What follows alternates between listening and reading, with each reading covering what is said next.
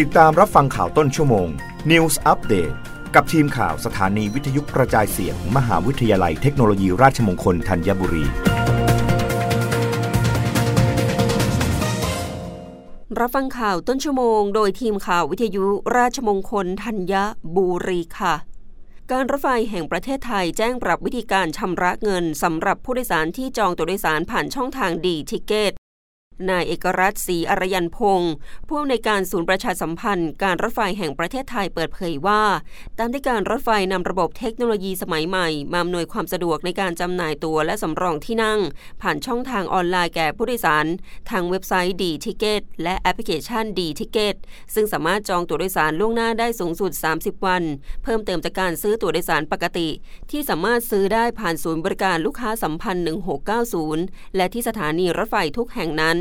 อย่างไรก็ตามปัจจุบันพบว่ามีผู้สำรองที่นั่งผ่านช่องทางออนไลน์ และไม่นำรหัสการจองตั๋วมาชำระเงินภายในระยะเวลาที่กำหนดจำนวนมาก จนส่งผลให้ผู้โดยสารผู้อื่นขาดโอกาส ไม่สามารถเข้าถึงสิทธิการสำรองที่นั่งในช่วงระยะเวลาดังกล่าวได้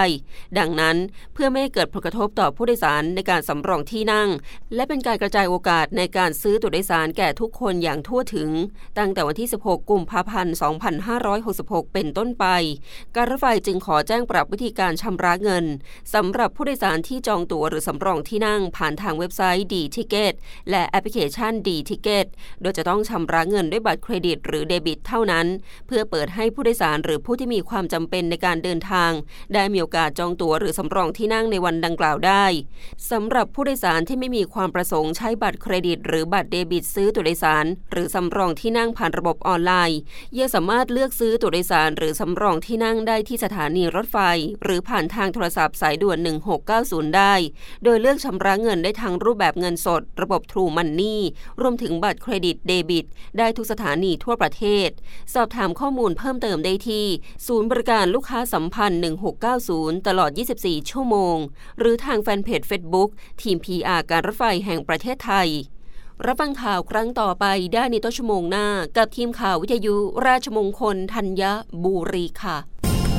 รับฟังข่าวต้นชั่วโมง News Update ครั้งต่อไป กับทีมข่าวสถานีวิทยุกระจายเสียง มหาวิทยาลัยเทคโนโลยีราชมงคลธัญบุรี